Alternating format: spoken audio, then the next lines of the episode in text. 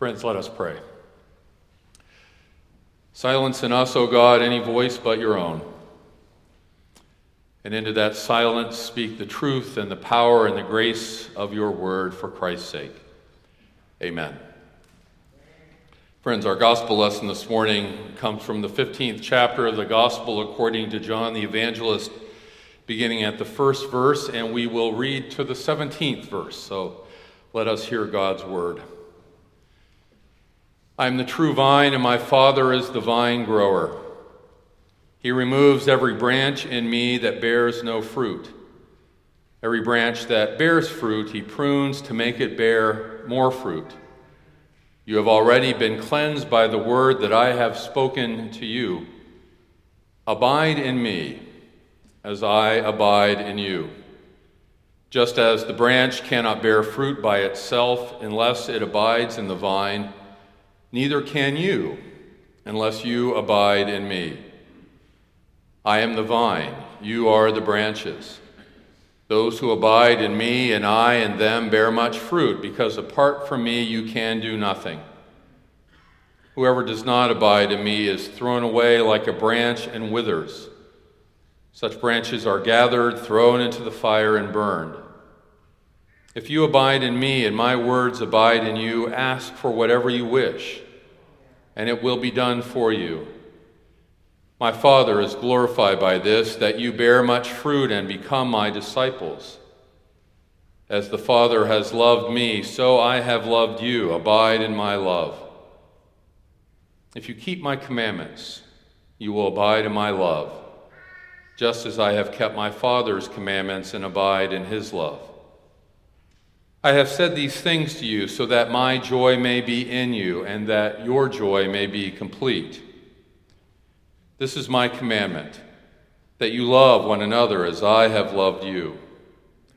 No one has greater love than this to lay down one's life for one's friends. You are my friends if you do what I command you.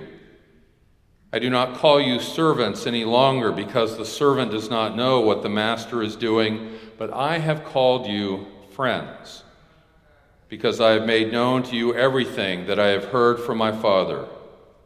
You did not choose me, I chose you. And I appointed you to go and bear fruit, fruit that will last, so that the Father will give you whatever you ask him in my name. I am giving you these commands so that you may love one another. This is the word of the Lord. Thanks be to God.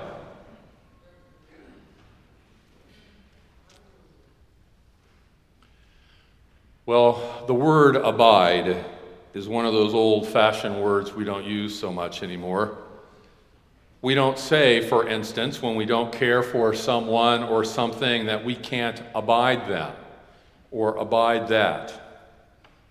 The nef- definition there is something like accept or tolerate, like I simply cannot abide this weather. But there's another definition to abide, even older, more archaic to dwell, to continue, to endure, to remain. The writer of the biblical letter called 1 John and the writer of the Gospel of John itself, perhaps the same person, but certainly from the same school of thought, favors this word a great deal abide. But first, a detour. Beloved, 1 John says. Diana read it for us. Beloved, using another favorite term, beloved, let us love one another because love is from God. Whoever does not love does not know God, for God is love. No more iconic words in all the Bible, no clearer invitation to love. Love as the one manifestation of what it looks like to follow Jesus love. The Greek word for this love is agape. There are, in fact, three different Greek words that appear to mean love in the New Testament. There's eros, romantic love. There's philia, brotherly love or sisterly love, familial love, neighborly love. But, but agape love gets to the heart of the matter giving love, sacrificial love. So that when 1 John invites us to love one another, it is that kind of love that's on the table. It is that kind of love God has for us that God sent Jesus. And because God loves us so much, we are called to love one another. If we're seeking a relationship with God, that relationship will look like love. At every wedding I lead, I say these words God is love, and those who abide in love abide in God, and God abides in them. It's always right to say those in that gathering, but the mistake in remembering those words only at a wedding makes love only about romance or only about sentiment. It can be that, of course, and that's a good thing, but it goes deeper than that, does it not? That kind of love, love especially when it comes to faith. God is love, and those who abide in love abide in God, and God abides in them. It's agape love throughout, giving love, sacrificing love, the love God has for us that we in turn should demonstrate to others, not just our friends, but strangers and even enemies. Now, it's easy to think that the opposite of this love is hate. But First John insists the opposite of this love is not hate, but fear. There is no fear in love. Perfect love casts out fear. Think for a moment what it would look like in our lives or in the life of our broken culture to envision love casting out fear. Love casting out the fear of the other. Love casting out the fear of the unknown. I don't know if it was love that drove the meeting this week between South and North Korea, but I do know and believe in my heart that love looks like a reduction in the prospect of nuclear war. What would love casting out fear look like as we thought about education or race or poverty? What are we afraid of that is so powerful?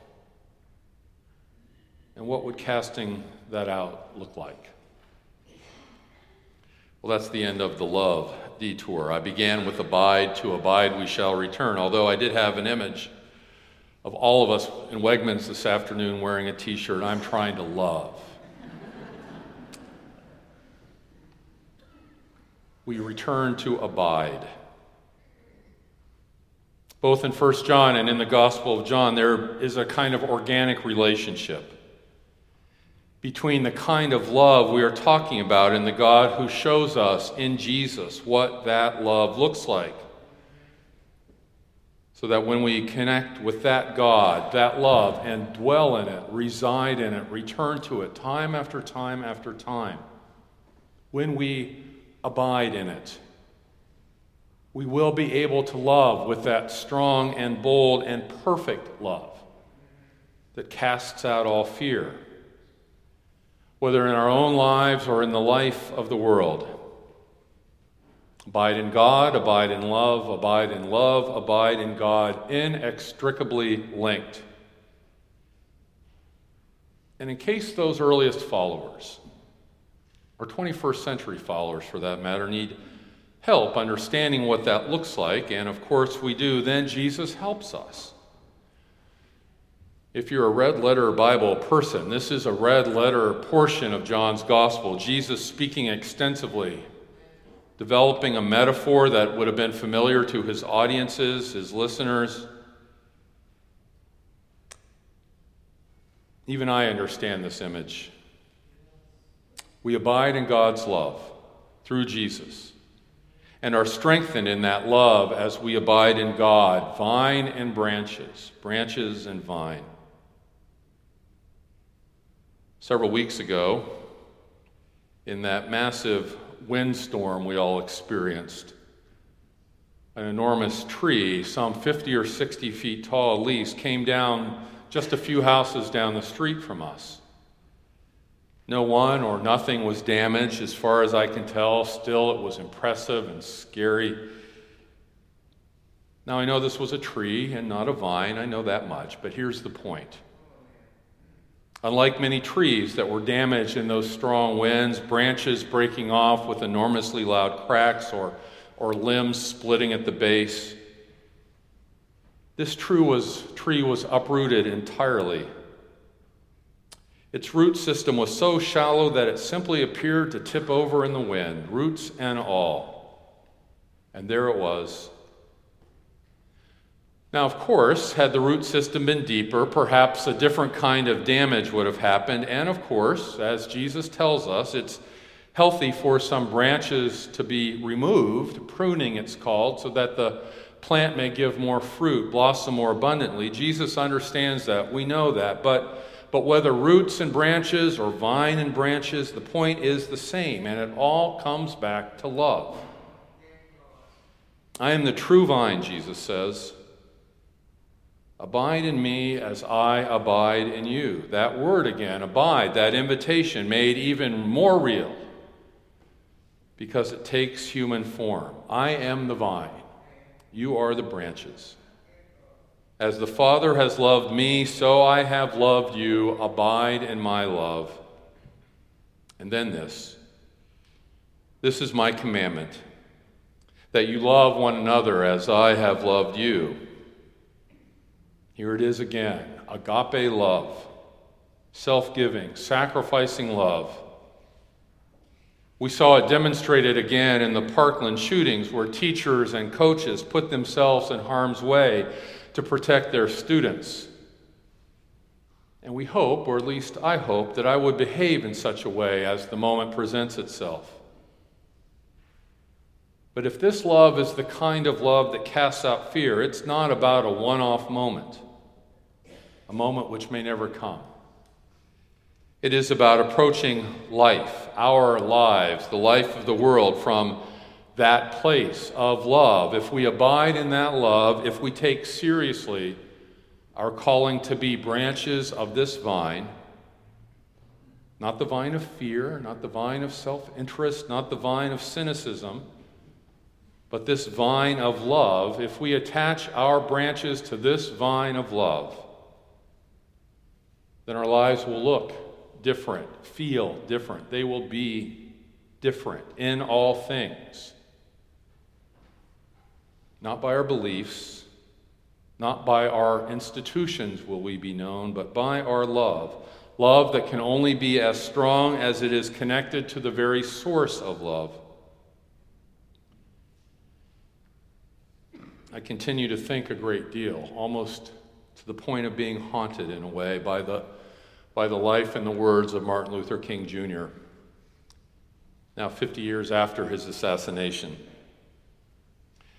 In August of 1967, King offered a speech.